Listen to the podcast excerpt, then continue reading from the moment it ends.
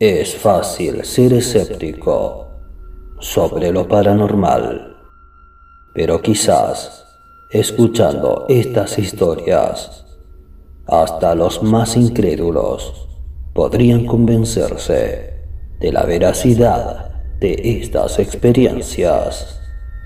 Usuarios revelan las más aterradoras historias sobrenaturales que han tenido.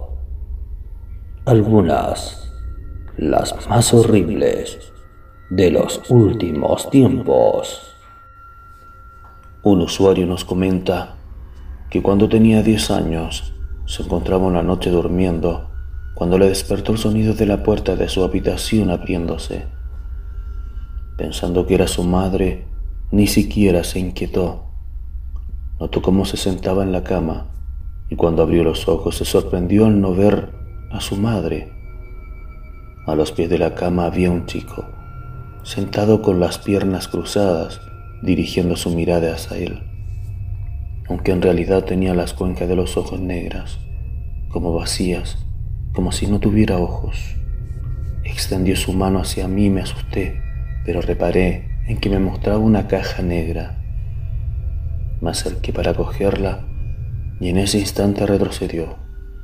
Me incorporé a la cama, extendí mi mano y le dije dámela. Justo en ese momento parpadeé y el chico ya no estaba. Solo estaba la huella en la sábana de quien había sentado ahí. Relata. A la mañana siguiente se lo explicó a su madre, pero ella le dijo que todo había sido un sueño y no le dio más vueltas.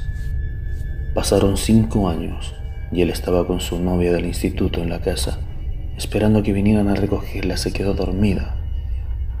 Cuando llegaron sus padres la desperté. Ella dio un respingo y se quedó mirando en una esquina donde la pared se une con el techo. Cuando le pregunto qué le había pasado, ella dijo, creo que estaba soñando con esta habitación.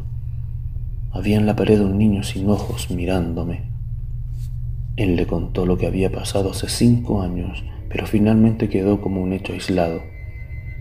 Sin embargo, no acabó aquí.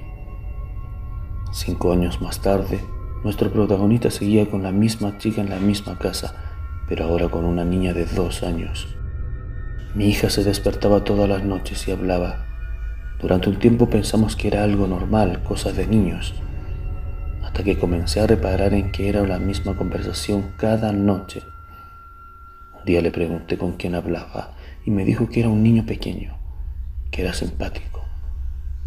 Se ha perdido y busca a su mamá, le dijo su hija.